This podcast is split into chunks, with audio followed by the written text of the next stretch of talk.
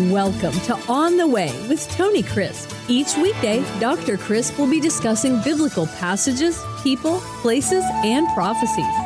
Tune in daily to start your day right and deepen your understanding of how to better walk the way and enjoy the journey. Here's your host, Dr. Tony Crisp. Welcome to On the Way. This is Tony Crisp. Over the years, I have been asked over and over again by both pastors and those who sit in the pews and serve, What is the greatest thing I can do as a pastor? Well, I'm going to let the Apostle Paul answer that because I think he answers better than anything I could ever come up with. And under divine inspiration, in the last letter he ever wrote, you see, Paul died for his faith and his testimony of the faith. And he knew he was going to die, and he told Timothy, My time of departure is at hand. And so he wrote this last letter called Second Timothy, and in it, he gave instruction to Timothy about what was most important for him to know. In more than four decades of ministry, I have stood beside many dying beds. And I can tell you, when people are dying and they know they're dying, and they have those that they love around them, they don't mince words. They're not talking about weather and sports and such. They're talking about things that really mean the most to them, not trivialities. And so I believe Paul knew that he was going to die. And so he wanted to tell Timothy last words that he needed to hear. And so he said, I charge you therefore before God, this is to Timothy, and the Lord Jesus Christ, who will judge the living and the dead at his appearing and his kingdom, preach the word. I say to pastors, if you're going to lead people, you have to preach the word because your authority does not come from your title. It comes from your personal influence. Position will only take you so far. And if a pastor has to continually be telling a congregation that he's the pastor, he's not the pastor.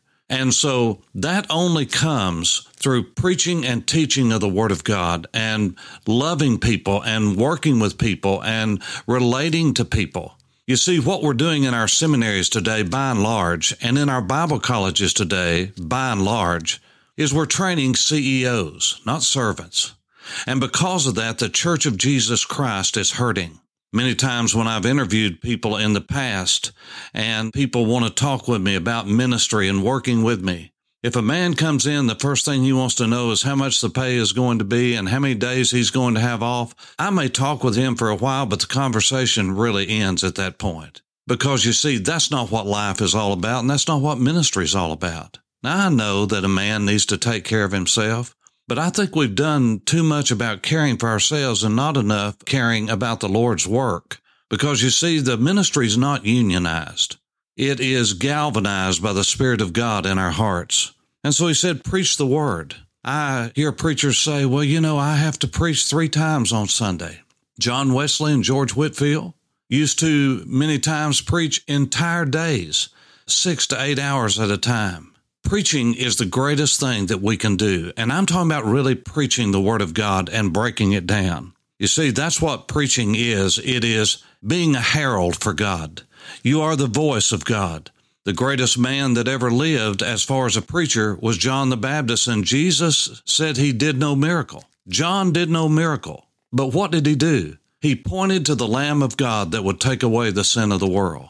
You see, the greatest pastor is the greatest preacher. And I'm not talking about great in man's eyes, but faithfully proclaiming the word of God. He said, preach the word, be ready in season and out of season. The word in season is the word eukairos. Eukairos. You is the word for good or well pleasing. Kairos is the word for occasion or season. There's two words, chronos, which means time in the sense of minutes and seconds and history. But kairos is the word that's used here, and it means season or occasion. And so what he says, when it's a good time to preach, preach. And then he says akaros, which is the word for out of season or no season. When you've got an opportunity preach and when you don't have an opportunity, sometimes you have to make one. That's what Paul said. Sometimes people will say, well, you know, um, I, I'm not ready to preach. Well, you need to get ready. You need to stay ready. And the word there for be ready is literally to get on your mark, get set, and wait for the go. It's like you should be able to preach at the drop of the hat. And according to when it says akaros, that means sometimes you have to drop the hat. And so this is exactly what is needed in the pulpits today is biblical preaching. And what is biblical preaching? Well, he says convince. That is the word for conviction. It's the word preaching for a verdict. I am sick of listening, and I believe God is sick of listening to mamby-pamby preachers who are just teaching, but they don't have a point in mind. They don't have an object in mind. You need to be preaching for a verdict. It's like a prosecuting attorney. The Holy Spirit will take your words, if they're truth, and will invade the heart and the spirit with those. And he will do that in order to convince men that they're guilty. It's not our responsibility to make them feel guilty or to get conviction, but by preaching the word, what we do is we expose the sin and the pride in all of our hearts, and God convinces us that we desperately need Him. Rebuke. That's the word to bring to a place of honor. That means people need to be told this is not an honorable thing to do. You see, we've lost the concept of honor in the ministry anymore and concept, the concept of honor as a way of life. We need to be honorable men. Everyone needs to be, but especially the man of God. God help me. I've not always preached like that. I've not always preached with the idea of bringing people under conviction. I've not always been an honorable man and been in a place of honor. I admit that to you. But that's what we need to do. We need to get ourselves there and listen to others as they tell us this is not honorable. You need to do that. Then he said you need to exhort. The word exhort is the word parakaleo, parakalesin, which means para, beside of, kalesin from kaleo, which means to call. It means to call alongside. That means sometimes you need to go and just talk one on one, exhort somebody, encourage somebody. Not always be telling them what's wrong, but how to do it right and put your arm around them. That's, that's what the Holy Spirit does. He is the paraclete. That's his, the same root word here. It's the idea of someone coming alongside you and putting their arm around you and encouraging you. Men of God need to be encouraged. And if you're out there and you have a pastor, call him up today, write him a letter and tell him what he means to you. And if he needs something in his life, then try to meet that need in his life. Don't wait for somebody else. If you see the need and you don't meet that need, it's like somebody coming to your door and saying, I'm hungry. And you say, Hey, be fed. God bless you. Don't wait on someone else to do that. You say, well, you know, I don't always want to be the one that meets the need. I want to ask you why. Why? You think you're going to overdo it? I want to tell you, rarely can we outgive God. Rarely can we outdo God. What am I saying? Rarely. We can never do that. And you know that. So encourage your pastor, encourage that man of God. And men of God, be encouraging one another. I've never seen so much jealousy in the ministry in my life. It's killing our churches because it is me, my four, and no more.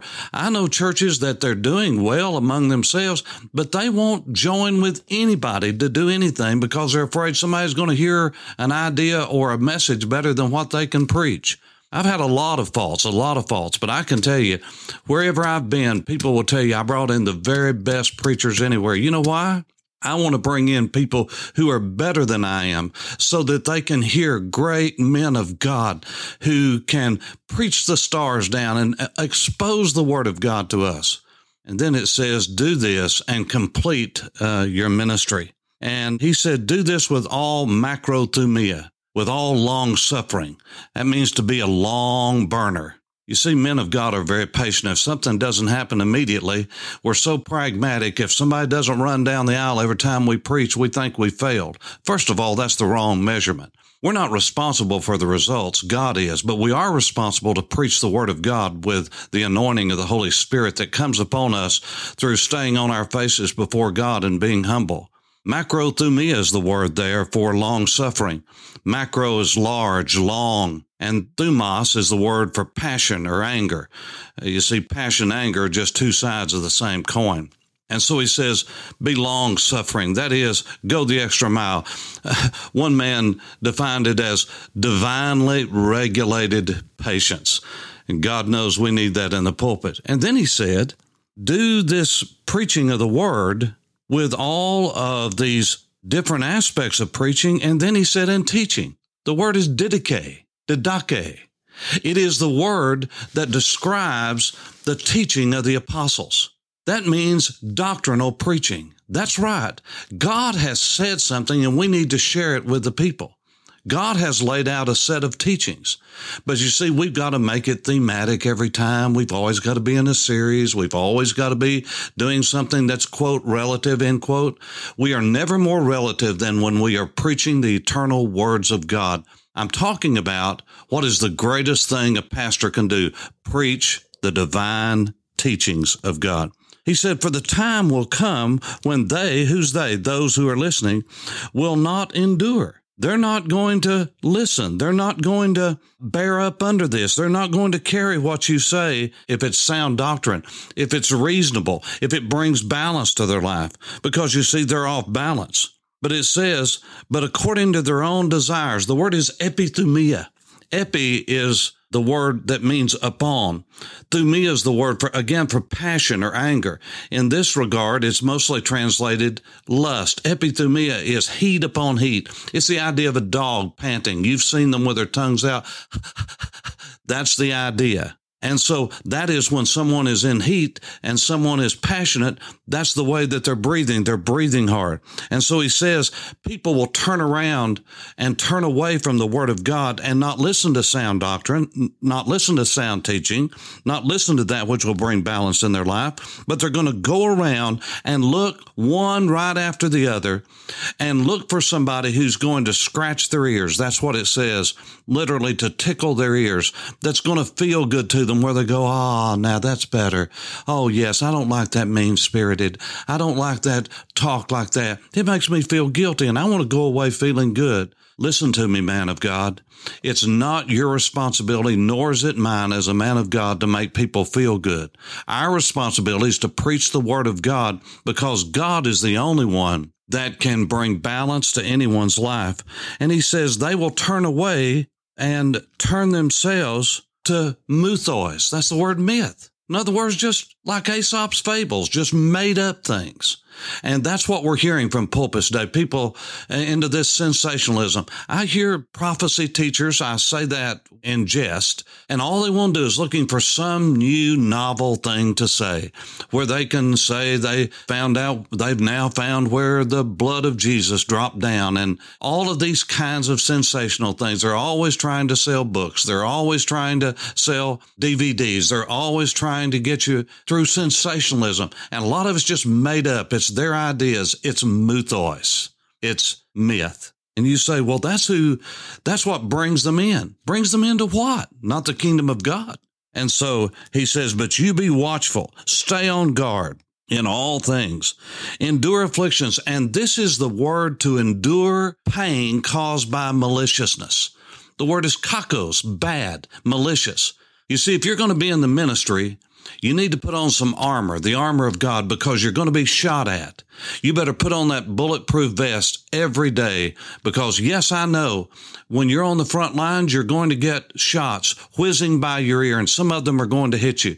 I've taken plenty of them and by the grace of God, I'm still standing. I have fallen over and over and over again, but by the grace of God, I have gotten up and I'm saying to you, get up off your face and continue to go on. You say, well, I'm shot at and they hurt me. Listen, you've not been shipwrecked for the cause of Christ. You've not been beaten for the cause of Christ. You've not been stoned for the cause of Christ. If you're in America, odds are you haven't anyway. I don't know your personal story, but I want to tell you, you have not suffered like Jesus did. You've not suffered like Paul did. You've not suffered like Peter did and you've certainly not had your life on the line in many occasions for preaching the gospel. What we call hurt, what we call malicious, is people not liking us and people trying to hurt us. If you're going to be faithful to the word of God, then you need to bear up under afflictions and do the work of evangelists and complete the ministry. That means continue to share the good news. You see, winning souls and helping people to come to know Jesus is almost a thing of the past. Let me tell you, it's not in God's eyes. And people say, well, we baptized so many. How many were children? Now, I so thank God when children are saved. But I believe the mark of a man's ministry is when adults are being saved and men are being called to the ministry and called to preach the everlasting gospel. That is when you can say God's hand is upon that ministry. Children being saved, thank God. But let me tell you, if they come up in godly homes, it's almost natural. I know it's divine, but it's almost natural for them to be saved. But when you get a man that falls under deep conviction, that's an adult or an older teenager from his 20s on up, and the older he gets, let me tell you, when men and women start getting saved, the hand of God is moving in the church. Well, I have gone too long today, but I wanted to get this out because I wanted to answer this question because I'm asked all the time what is the most important thing that a pastor can do? You visit, you be a chaplain, you do whatever you need to do, but if you fail to preach the Word of God, sir, you failed. Complete your ministry. Preach the Word. For On the Way, this is Tony Crisp. Thanks for listening to On the Way with Tony Crisp. Tune in every weekday for information on biblical passages, people, places, and prophecies. Fridays are for your questions. Email your questions to questions at tonycrisp.org, then just listen for your question to be answered on Friday's podcast. That's questions at tonycrisp.org. Thanks for listening and have a blessed day on the way.